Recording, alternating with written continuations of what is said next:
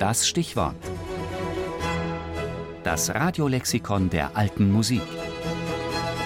Jeden Sonntag im Tafelkonfekt. Dunstaple, John. Der vielleicht bedeutendste englische Komponist der Frührenaissance.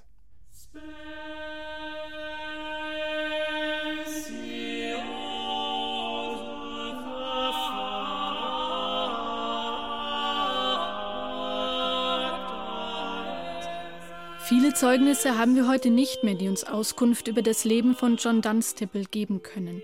Sein Geburtsjahr dürfte um 1395 gewesen sein, das ist aber eine Schätzung. Seinen Todestag dagegen wissen wir genau, es war der 24.12.1453. Begraben wurde er in der Londoner Kirche St. Stephen. Diese Kirche existiert heute nicht mehr, sie fiel dem großen Brand zum Opfer. Dunstaples Grabplatte allerdings ist noch erhalten und mit ihr die Grabinschrift. Hier ist er, eingeschlossen in diesem Grab. Er, der den Himmel in seiner Brust umschlossen hat, John Dunstaple, der Verbündete der Sterne. Durch seinen Rat wusste Urania dem Himmel Geheimnisse zu entlocken. Dieser Mann war dein Ruhm, dein Licht, dein Anführer, deine Musik. Im Jahr 1453, am Tage vor Christus Geburt, ging er hinüber zu den Sternen. Mögen die Bürger des Himmels ihn als ihresgleichen empfangen. Sein Werdegang wirft einige Rätsel auf. In den ersten Jahren als Komponist schreibt er extrem viel, so viel wie kein zweiter englischer Komponist seiner Zeit, hauptsächlich geistliche Werke. Messen, Antiphone, Motetten. Viele isorhythmische Motetten, das ist das damalige Kompositionsideal. Überliefert sind seine Werke allerdings überwiegend in Quellen auf dem Kontinent, nicht in England. Er prägt die Musik seiner Heimat und darüber hinaus auch die des übrigen Europas.